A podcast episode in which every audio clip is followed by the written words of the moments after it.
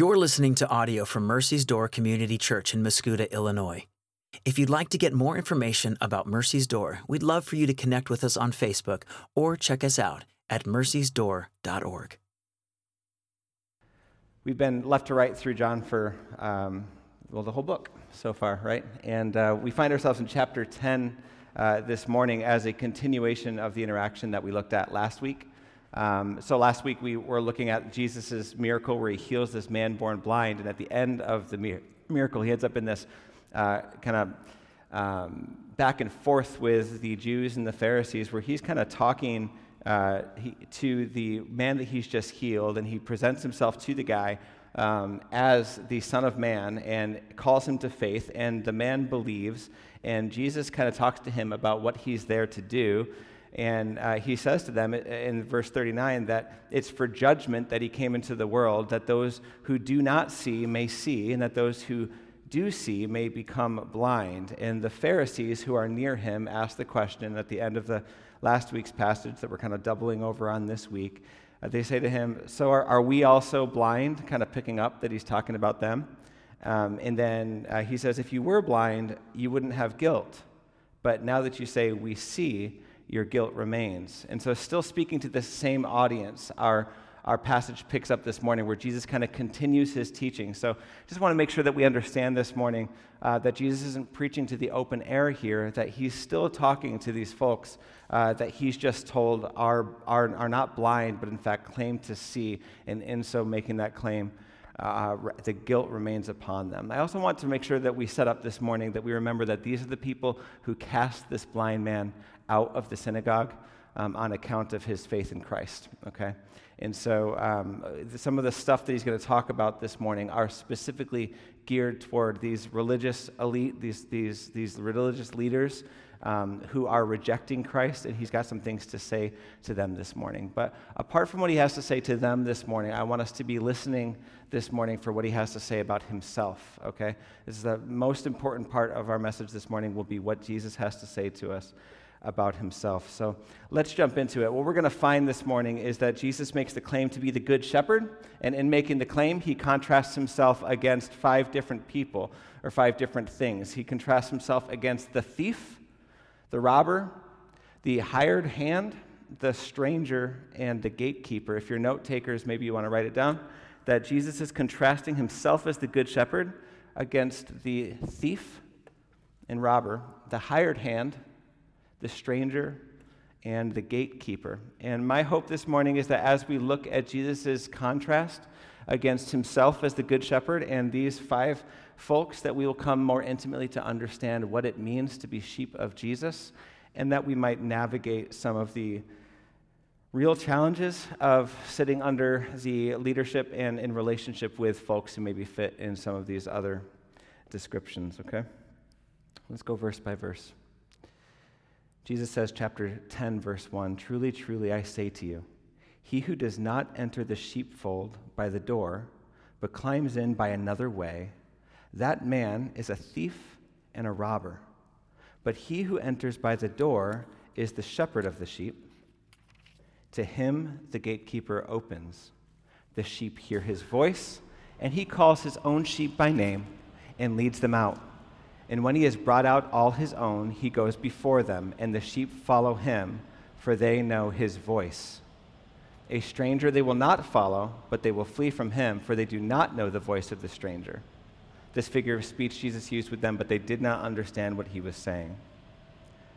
So, first, what Jesus does here in chapter 10, verse 1 on down through verse 5 is he introduces us to the idea of a sheepfold. Now, he was speaking to a context that wouldn't have needed any explanation on this, but I don't spend any time with sheep, and neither do you, most likely. So I want to spend a little bit of time setting up the, the imagery that he's using. Okay, so in a sheepfold in the ancient Near East, what you would have is you would have lots of different shepherds who had responsibility over their flocks. And these are not small flocks. We're talking about flocks of, in many cases, many thousands of sheep. And they would be led to pasture in some shared spaces where you'd have intermingling of the sheep, all grazing in the same parts. And then uh, in the evenings, when it was time to lead them away from pasture and into a place to rest, uh, what these shepherds would do is they would construct what's called a, a sheepfold. And so they would build using stones and thorny bushes these big enclosures and lead all of these flocks into this enclosure. And there would just be one narrow gate to get in and out of it. And then there would be a gatekeeper, an under shepherd, who would man that, that gate that the sheep would move in and out from, okay? And so, again, just want you to picture a really large enclosure called a sheepfold, holding lots of different flocks of sheep that are under the care of lots of different shepherds, and a hired hand, a, a gatekeeper, so to speak, who stands at the door, and he lets into the sheepfold only the shepherds that have authority and ownership over these flocks. Okay, so setting that up, I want you guys to kind of hear it again. Truly I say to you, he who doesn't enter the sheepfold by the door, but climbs in by another way, that man is a thief and a robber. Okay, so this would actually happen, right? So if you're burrowing away at the stone enclosure or pulling away some thorns or trying to climb over the wall in order that you might steal sheep, in order that you might take what is not yours, in order that you might profit off of what doesn't belong to you, you are a thief and a robber. He says, if they're, com- if they're not coming in through the door, they don't belong in the sheepfold, and the sheep don't belong to them. It's just a very direct statement. Remember who he's talking to, right? He's talking, about, he's talking to a religious elite who believe that they had authority over the people of God right? And so they are putting, they put themselves on the judgment seat last week, and they're trying to determine for themselves should this guy be trusted or not. And Jesus is saying that you have put yourself in a place that you don't belong. You're, you're among the sheep, but you got there by climbing over the wall, that you haven't come in through the door, because I'm the door, he's going to say. We're going to get there. But he who enters by the door, in contrast to these folks who are thieves and robbers and leap over the wall, well, that one is the shepherd. He who enters by the door is the shepherd of the sheep. Verse 2. Verse 3 To him the gatekeeper opens. So the gatekeeper would look for the, merely the shepherds of the sheep. You had to own sheep in order to come into the sheepfold. And so the gatekeeper was there to do that for you. So he would let you in, and then the sheep would hear the voice of the shepherd, and he would call his own sheep by name and lead them out. So again, within the sheepfold, intermingling of a lot of different flocks and then they, the shepherd would come in, and in the ancient world, they had these little calls that they would use, each one with a unique sound, and whether it was like, or whether they were using some object or whatever, their call was trained to the ears of their sheep, and suddenly what looked like one big flock would separate into individual flocks, and only the sheep that belonged to that shepherd who knew that shepherd's voice would come to him. And he would call them by name, and one by one, he would lead these sheep out from the sheepfold and leave the other sheep behind because they were not his sheep. And then he would take those that belonged to him and lead them out. It says that when he has brought out all of his own, he then goes before them, walking ahead of the sheep and the sheep follow him, for they know his voice. A stranger they will not follow, but they will flee from him, for they do not know the voice of strangers. And this figure of speech Jesus used with them, and they did not understand what he was saying to them. How could they? They did not understand what he was saying to them, as he is saying to them, Only my sheep hear my voice. And he's speaking to them and they're like, I don't know you. I don't know what you're talking about. I don't know what you mean. Jesus, within the parable that he is speaking to them, is proving to them what the parable proves that the sheep hear my voice, and the ones who are not my sheep do not hear my voice. But a stranger they will not follow. They flee from him, for they don't know the voice of the stranger. So, so far in this passage, Jesus has introduced us to the thief and the gatekeeper and the stranger, contrasted against the shepherd, right? And as I was preparing the message this morning, you know, one of the things that I'm learning to do is to go to the Lord and to ask Him as I'm reading this, like, what is food? Is the question that I'm asking. Like, what here is food? Because when you open the words, these words that are from the shepherd, right? Like, Jesus said to Peter to if you love him to feed the sheep, right? So ask him like, what is food here? And as I was talking to him about that, I kind of was working through what it actually feels like as a sheep to be underneath the authority or the care or in relationship with folks who wear these other titles but who are not shepherds. Right? Like you guys have all in some way, some some form or fashion, whether within your own family or whether at work or whether at the, at the governmental level, you have all been under the leadership of folks at some point in your lives maybe right now, who are not shepherds in the way that Jesus describes here, but instead they are thieves, hired hands, strangers, gatekeepers.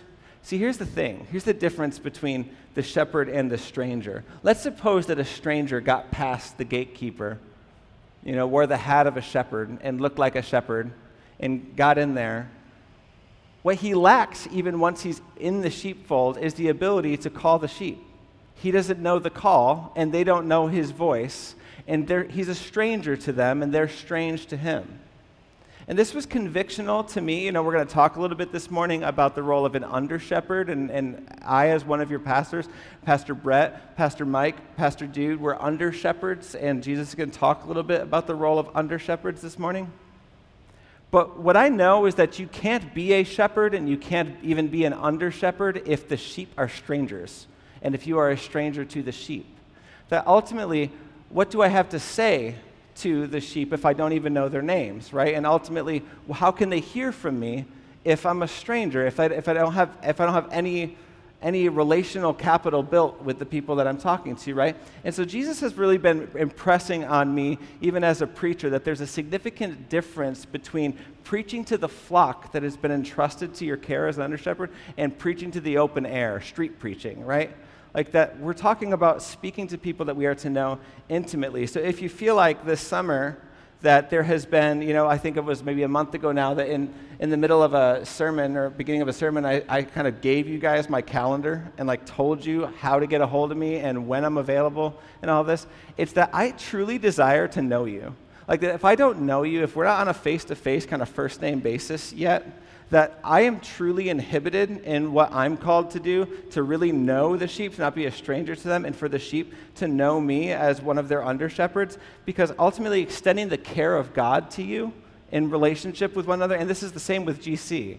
Right, like when you guys get together and you extend the hand of God to one another in care, you're only going to be able to do that insofar as you really know one another, which is why we're so hardcore at Mercy's Door about gospel community that you would really be known by the folks that you're walking with. Well, the sheep can't respond to the stranger, and they don't respond to the stranger. The stranger cannot call uh, the sheep if they, he is a stranger because they will flee from his voice.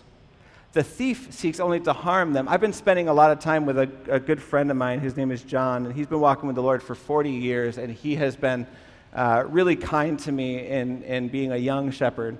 Uh, to walk with me and to be a shepherd of shepherds, so to speak, and to help me to understand uh, what it means to walk with Jesus in shepherding a church. And he said to me over lunch, maybe two months ago, um, that there is a key difference between a shepherd and a rancher.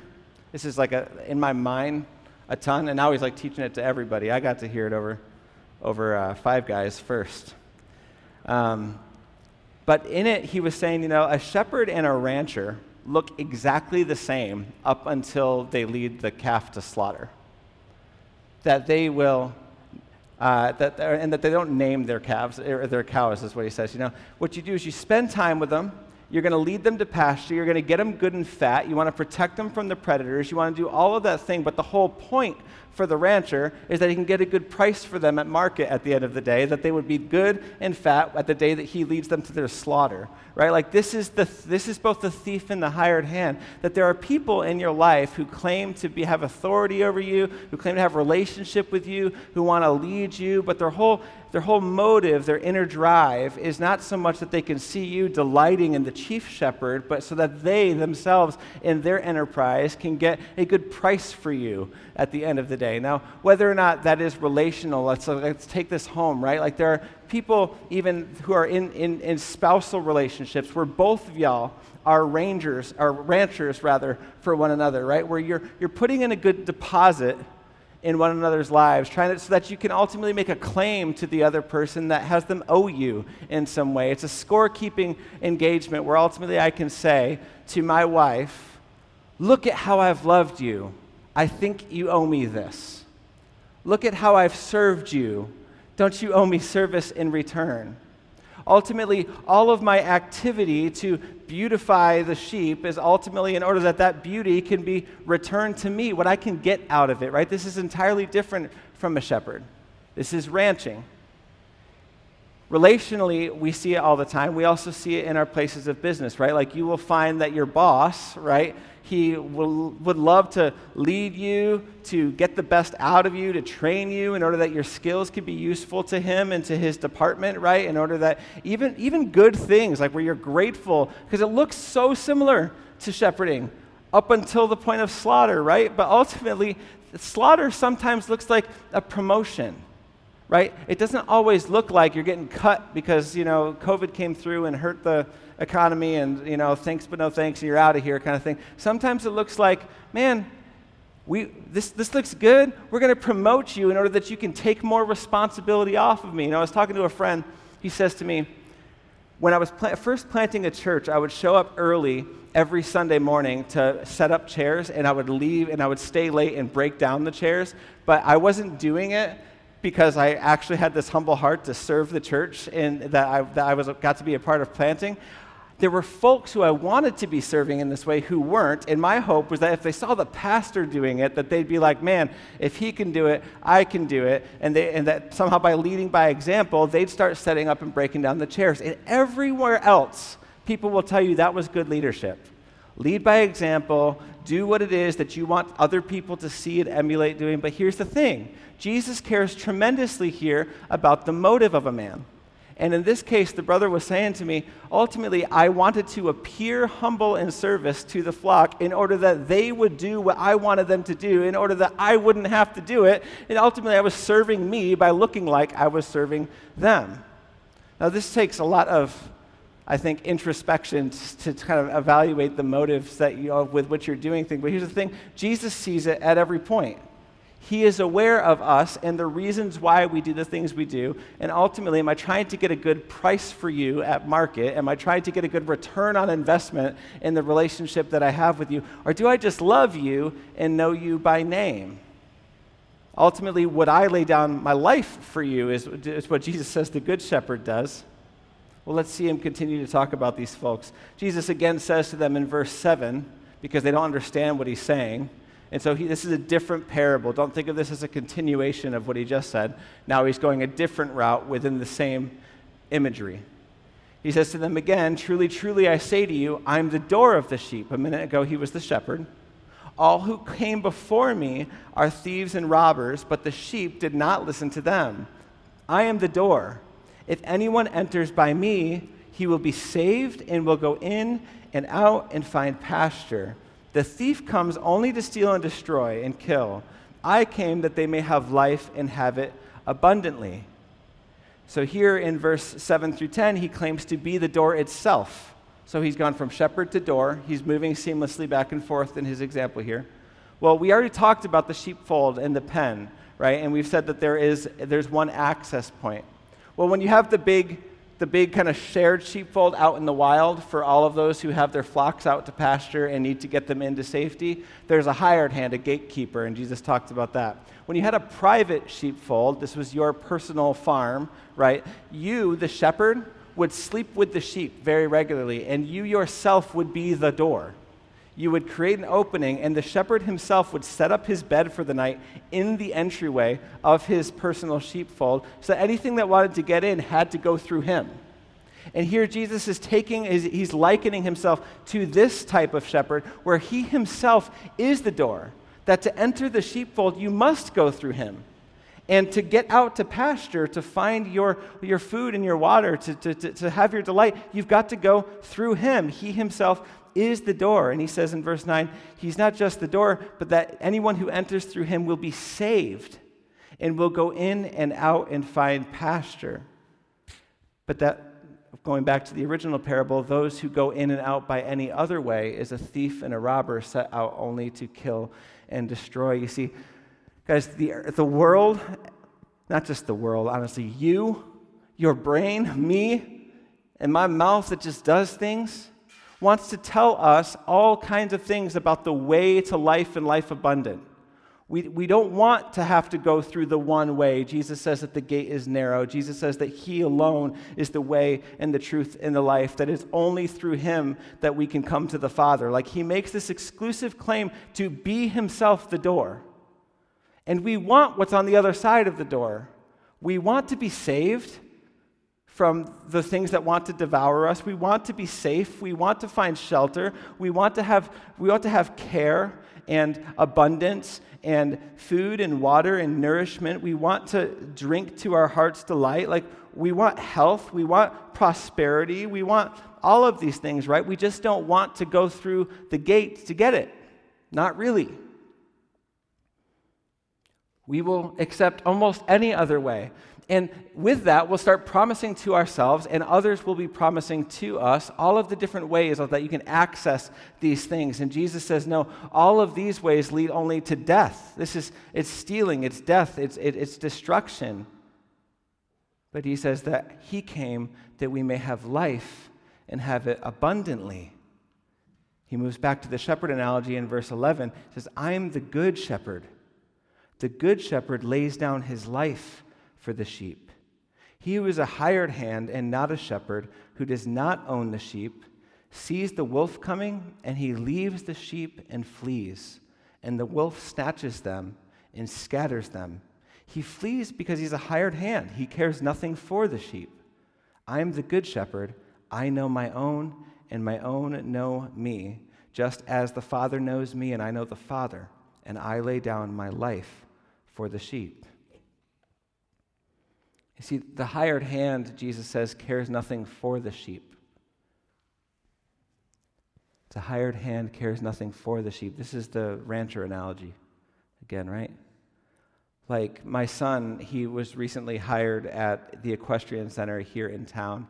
I get to serve with him on some occasions. And so this analogy is getting some visual life for me, right? There are 21 horses in these stables and each day hired hands come in and they turn the stables. They turn the horses out to pasture that they might eat. They make sure that their that their hay uh, uh, repositories are are stocked and then they go behind them into the stalls and they ensure that the gates are sturdy that there's that the that the barn is in in good keeping and they uh, clean out the stalls and they top off the food and they give them medicine and they top off the water and it's great like the hired hand is doing good work what I know is that Jack won't die for the horses. Like, he's there for a wage. And if they stop paying him, he wouldn't show. It's not that in being a hired hand that there's not a role to play in the economy of God. What I'm saying is that ultimately he's claiming that there's only one who would die for the sheep and that there's a key difference between the one who would die for the sheep and the one who is there to earn a wage off of the sheep, nonetheless. As I get to know the owner of this equestrian center, she owns a few horses uh, in the stables, and then the rest of them are entrusted to her care, and people pay her to board those horses. And uh, what's interesting about her, as opposed to the hired hand, is when she looks out at the horses, whether they're in the stable or whether they're out in the field, she notices things about them that I will probably never notice. If they are walking just a little bit different, she notes that and in noting it, maybe it's nothing by, her, by itself, she will then contrast it to how much did they eat last night? She'll notice if the quantity of poop in the stall is different from the normal quantity of poop in the stall. Like, she doesn't look away from the dirty parts of the job and delight in the fun parts of the job. The care of the horses is her primary ethic, and she notices things that the hired hands would not notice.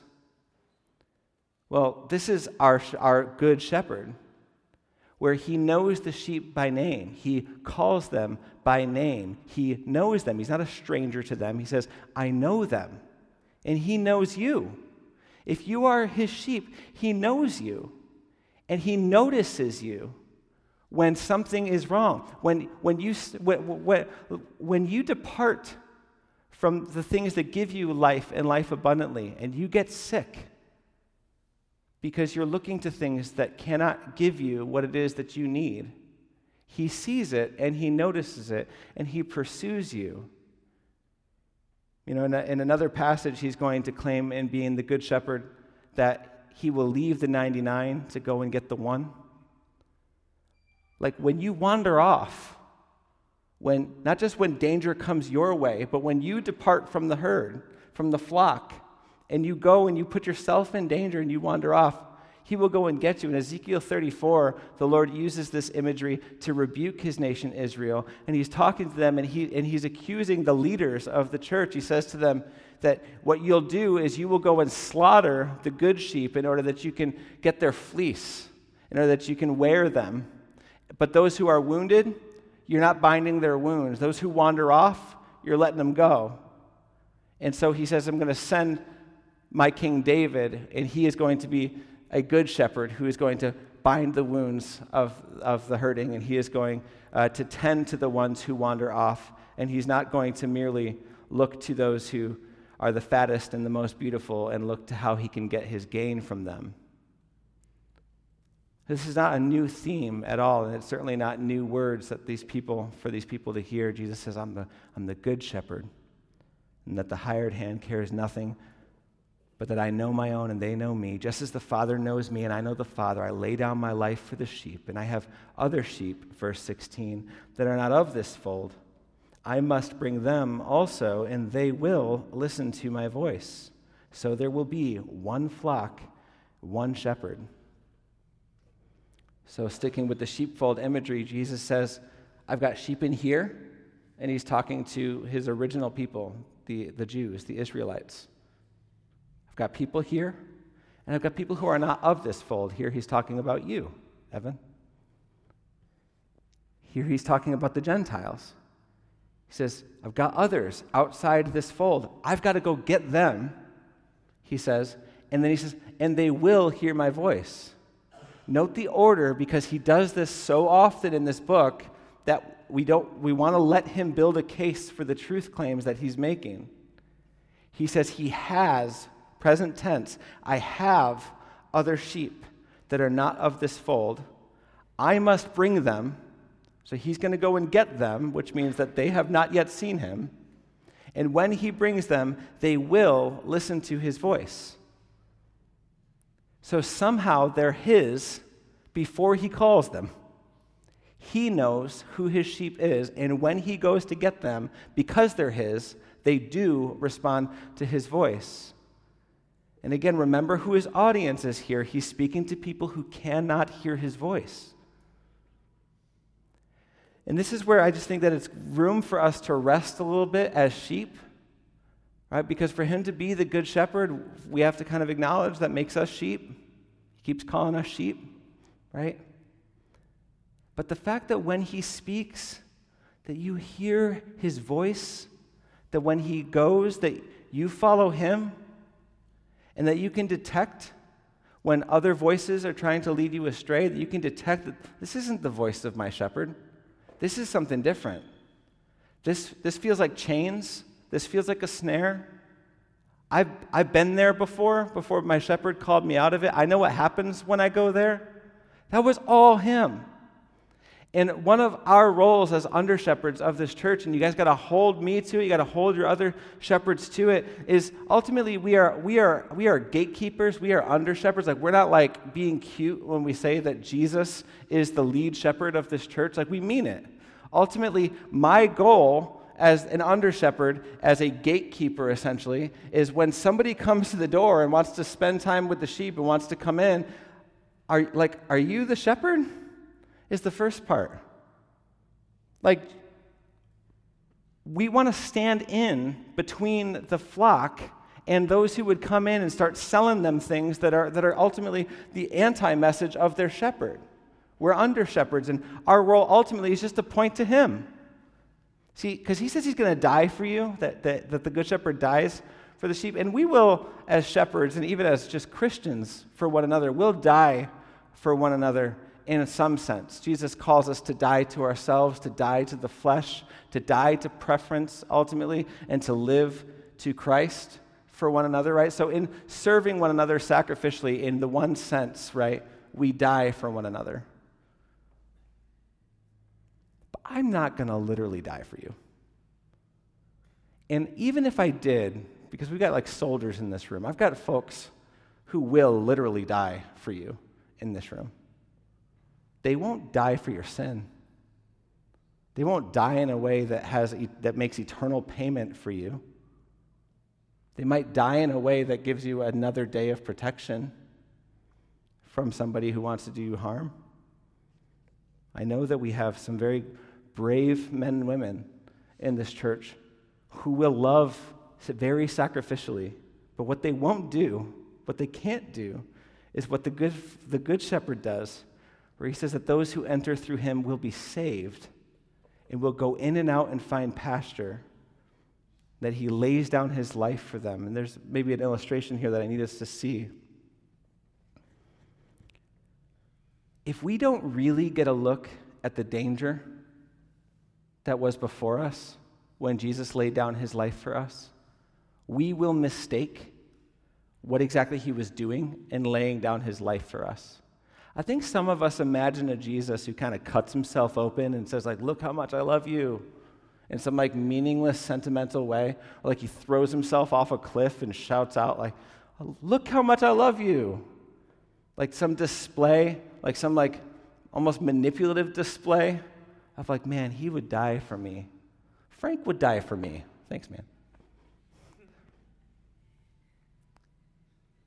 Jesus didn't die for us in some like theoretical sense that like of just some display of his love. He talks about the shepherd who will lay down his life for the sheep the day that the wolf comes for him. That there was a, a real threat, a real darkness, a real present danger against the sheep, it being sin and their enemy who prowls along uh, like a roaring lion, Satan, and that he stepped in for you and let it kill him in order that it would spare you. You were in actual, real, and present danger in light of your actual sin and the sins of the world and the sins of Adam in the garden that you inherited by being a human who didn't perfectly reflect the image of God, which you were created to do. You stood to answer for that, and your answer for that was going to be death, eternal death, separation from God.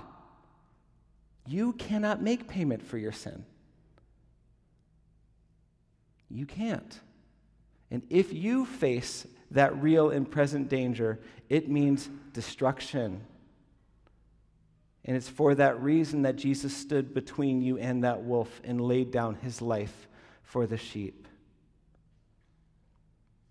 And of these sheep that were not of this fold, he went and he got us. Amen. From a little village, in Nazareth, to a little village in Illinois. I mean, come on. How far will he go to get his sheep? It's a unspeakable miracle that his salvation has reached your ears. And for this reason, the Father loves me, he says, because I lay down my life that I may take it up again. No one takes it from me. I lay it down of my own accord. I have authority to lay it down, and I have authority to take it up again. This charge I received from my Father. See, Jesus didn't just die for you, and when he died for you, he took the real and present danger that was against you with him into death. But when he resurrected, he didn't resurrect it with him.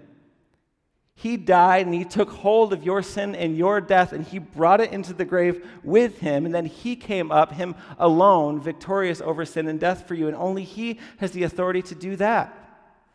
So, the folks in your life who are claiming, uh, like, uh, just to love you so sacrificially, and let's look at all that I'll do for you. Look at all that I sacrifice for you. Look, at all, look, look for all that I, I, I die for for you.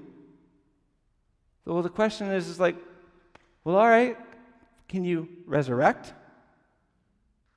Can you come back to life? Because death isn't all that useful to me. But life and life abundantly, well, that's what we're after, aren't we?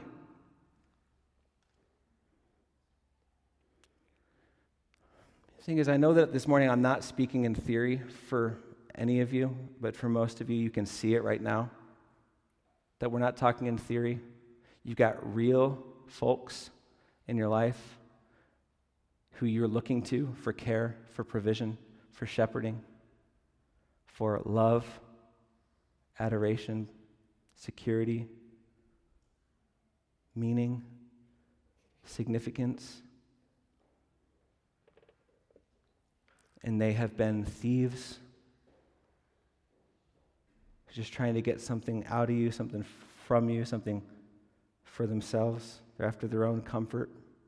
They have been hired hands who, in right up to the point of slaughter, look like a shepherd. My kids, to get real honest here, they um, for like the last like three Father's Days in a row, the older ones who can think for themselves, write in their cards to me, um, acknowledging me as their provider. And so they'll say to me, Dad, we see how hard you work and how you provide for us, and we're just so grateful to you. Happy Father's Day. And I wouldn't mind it so much in one card, even two. Three cards in a row, and they have learned to associate the love of their father with all that he does to provide for them or the hard work that he does. And so desiring this last year to see in a Father's Day card not just, oh, look at how my dad works so hard for us, but dad, look how you play with us. Look how you see us, how you care for us, how you listen to us. And absolutely no shame on my kids, and no shame on me. Thank you, Jesus. Just going to my father and saying, In what ways am I a hired hand in my own home? Where I'm doing all the things that look like what a shepherd does, but ultimately I'm trying to get results for my home or results from my kids or whatever, but, but, but I'm not actually entering in and knowing them by name and, and loving them and willing to lay down my own life for them. And if I'll do it to them, I'll definitely do it to you. Right? And so will you. And so while I could stand up here this morning and preach against all of those outside of you who would take on these different identities and bring harm to you, ultimately I'm preaching to you too. That maybe the person who is the thief and the hired hand and the stranger is you. It's you who's caused the most harm to yourself and to those entrusted to your care. Well, where do you go if it's you? To the Good Shepherd. Where do you go if it's you? To the Good Shepherd. Because he took upon himself all of your sin, all of your failure, all that he called you to and he fulfilled it perfectly in his life. And for all that you failed to do and all that you did wrong, he took it into the grave with him when he died.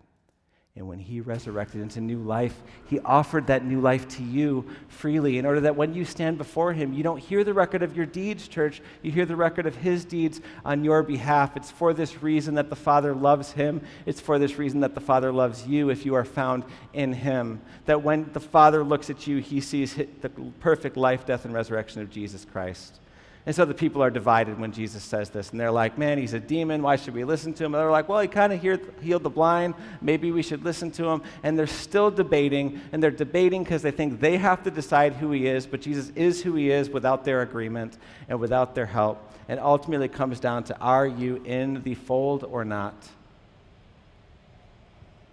So, my takeaway for you this morning in conclusion, church, is that your under shepherds, your leaders, at every level, the leaders in your home, the leader that you were meant to be, they will look like all kinds of different things. So Jesus was careful to describe them all the thief and the hired hand, the stranger and the gatekeeper, even the gate itself. They all stand to show us a picture of who we are and who He is and where actual life is found. So I want to invite you guys this morning to once again come and go through the gates of Jesus. Don't go through me. Don't go through me. Some of y'all are sitting across from my, from my table and you're like, I will just be okay if I could just talk to you about this. I'm like, no, you just got to talk to Jesus about this. I'm the under shepherd. I'm just going to point you to him. Your okayness, your life and life abundant doesn't go through me. It doesn't go through your spouse. It doesn't go through your boss. It doesn't go through the president. It goes through Jesus Christ, the Good Shepherd, the only one who laid down his life for you. Guys, he's the only one. And if there are others who have laid down their life for you, they haven't taken it up again and brought you with them. So I'm telling you guys, turn to him and stop turning to these places that just threaten to, to steal and destroy as we do that, guys, I want you guys just to hear the charge also to be it for one another. Listen, you can't be the good shepherd, only He can. So, as we just every week, it feels like I find a way to put a plug in here for gospel community, but it's on purpose, okay? People who know the voice of the shepherd can detect when they're hearing things that are not his voice. So if you're not around people who also know your shepherd, then when you're the one out of the 99 that starts to go astray, someone can snatch you and point you back to him.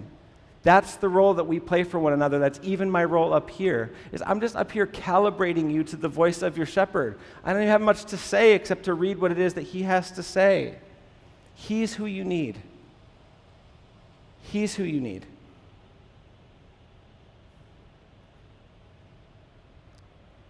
So when you're not here, here at GC, when you don't pick up, that failure is paid for. No guilt, shame, condemnation. But your shepherd has tuned your ears to know his voice. And there's somebody who's deaf to him right now. And you could be the one to say to that person, if you just show up, let's go see Jesus together. And I want to do that now as we pray. Father God, this is the thing is you know, we talk about it, but but we can't do it. Ultimately, we're not the good shepherd. And so we just want to behold you this morning as our good shepherd, Lord. All we want to do in being your sheep is know your voice, follow you, and look to the sheep around us and to say, Follow me while I follow him to sense real and present danger and to lead people to the one who can be their real rescue, who has been their real rescue. I don't want these, Lord, to just be ideas about you. I don't want these to be just describers of a hypothetical shepherd, Lord. I, I want to see our church really come under the care of the Good Shepherd. To really have eyes that are trained to know when a thief or a robber or a hired hand has entered the picture and has started to lead us astray. Father, all the more I pray that the message of the gospel would be a familiar song in the hearts of your saints. That we would sing that song everywhere we go to embolden the other sheep in the flock and to call those who are not of this fold, who have yet to come, to come on in and to find their pasture and to find their salvation. We ask those things in Jesus' name because it's a powerful and able name. Amen on Mercy's Door, I want you to spend some time just talking to him about what that means for you. And in just a few minutes, your under shepherds will issue communion, and we'll take that together in remembrance of the only one who can lay down his life for the sheep and take it up again. Let's pray.